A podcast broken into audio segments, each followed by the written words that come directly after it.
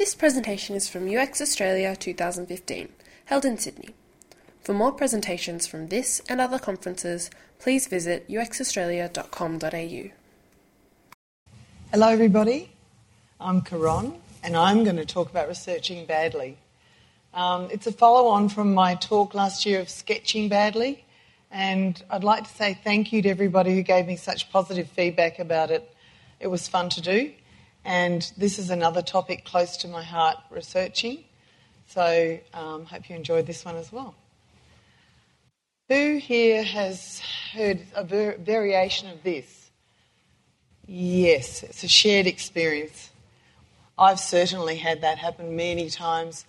We don't have time, we know enough. Now, this talk is about researching badly, and what do we mean by that? What's researching badly? It's where we say we can't do it properly. It's where uh, you're in head office and you're interviewing or engaging with stakeholders and proxies, pretend users. It's possibly a cho- poor choice of methods, incomplete analysis and insights, and no buy in. So if we sort of set up that as badly, why would we even consider researching badly? I'm about to say why that's good. Strategy. Now, I've got my um, dear partner Nigel up here on the screen. He's in the front row in case you want to. helping me with these PowerPoint, uh, the presentation. So, we're looking at strategy. We look at the why, the who, and the what. But what if you can't do that properly? Well, you can still think about enterprise goals, business drivers, the project realities, cost, time, resources, customer centred design, user centred design, methods, politics, and buy in. So think about all those factors and work out how to do it badly because it's still good. So turn those constraints into an innovative strategy, is my uh, challenge um, and has been my challenge in this situation. Um, but do it with integrity. Um, keep the human centred design there, as well as the optimal mix of dollars, time, and resources. So, not forgetting that, but keeping that in there. So, an example of that is where I've had this happen, and others may relate if anybody's got that same sort of uh, experience of uh, no time for research, you just meet with internal people, they know how it works. Nods in the audience, I've certainly had that. I did look at the research. I did say, okay, let's try, and I found gaps. I needed to have them filled with real people, meeting and talking to people about their context, their way of thinking. So I proposed a week of contextual inquiry. And they said, no, no, no, there's no time. You have to quickly, you've got meetings and other deliverables still managed to find time around meetings, after hours, and discovered that users were working differently than was expected. And it, I, because I was determined to bring it in, I was able to then use this evidence in the design. So it was really valuable. What about methods? These are the things that um, are very important in this strategy. It's really important to position this well. Attitudinal, behavioural, study, quant, qual, so quantitative, qualitative. But when to use which? So I've got a 10 minute talk. This is a, a, a um, talk on its own. So I've put up some links here. The slides will be available afterwards, but there's a great description of all the techniques and methods here. But you really need to think about what you want to get out of the research and what's going to give you the best value. So do that in combination with how many users are you going to go out and see and who. So um, Nielsen Norman have got a great article that is fairly famous about um, five users enough. I mean, that's an opening gambit. It's a good um, read. Makes you think about do I need to do a statistical number? No, you need to think about what kinds of users, which leads to the second point. your target user groups and user profiles. So think about who you need to go out and see. They're not marketing segments, but marketing segments help inform that. So bring that into the discussion with um, thinking about goals and needs. So it's all about the user's goals and needs. So think about that in, in these. But humanize the data is my point. So you can get all of this great research, pull it together, but humanize it. So think about what does it actually mean. So again, Nielsen Norman have got up this on. I've put a link at the bottom of the screen, so I won't go through the, the if you can read it. If you can't, it's on the website there. But the qualitative stuff that helps you understand why people are doing things and what they're thinking, what their, their mental model is, how to fix it, and seeing what they do, what they actually do. The quantitative is really useful, but you've got to sort of think about what is it telling you? What story is it telling you? How many, how much, and what people say they do, which is, as we've seen in other presentations, invariably different from what they actually do. But it's still useful because that's their perception. So, leverage existing research and get the buy in from people who have, are in the marketing team, who are executives who've championed other um, types of research. Get them engaged, say, yes, I'm using that.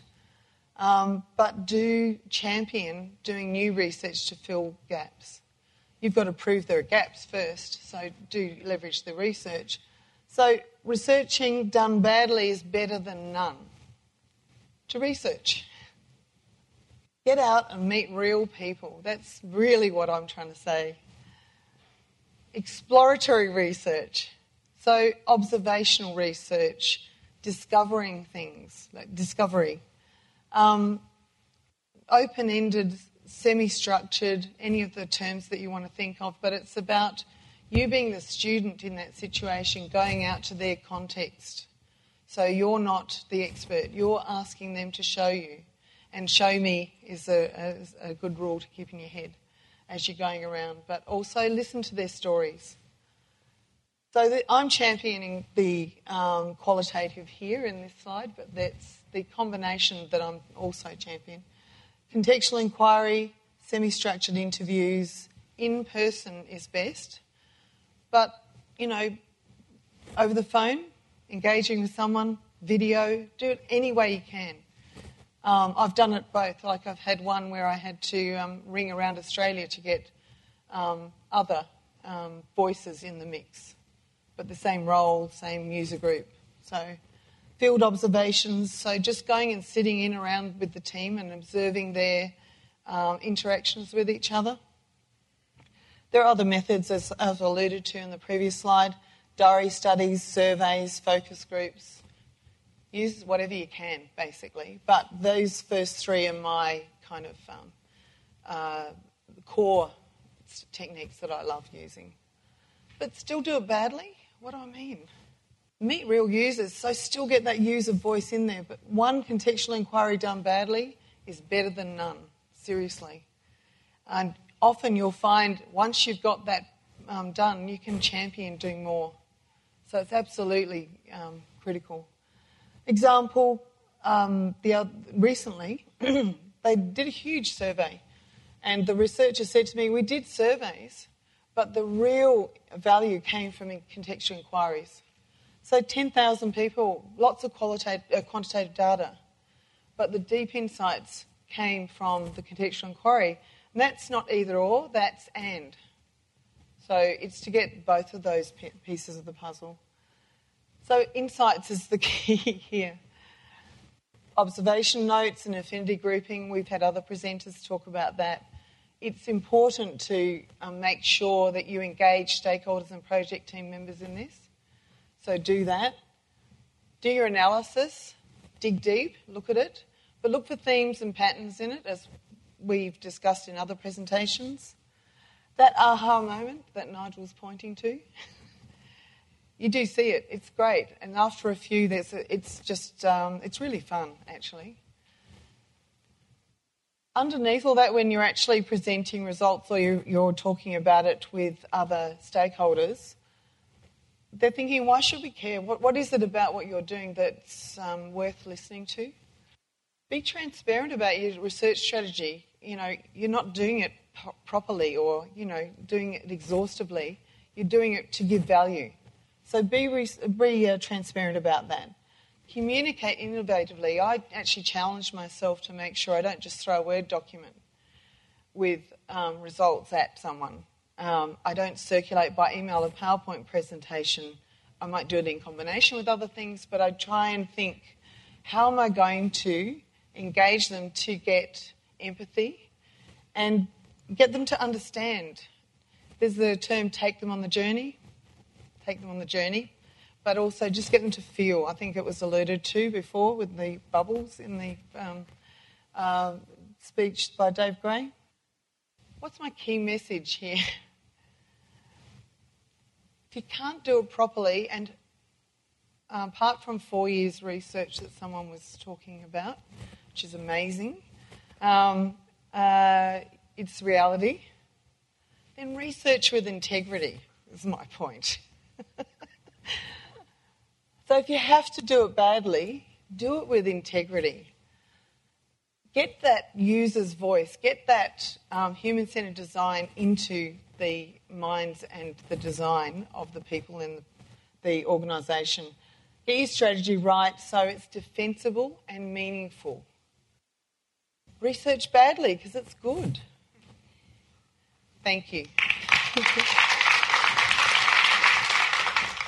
We hope you liked this presentation from UX Australia 2015. For more presentations from this and other conferences, please visit uxaustralia.com.au.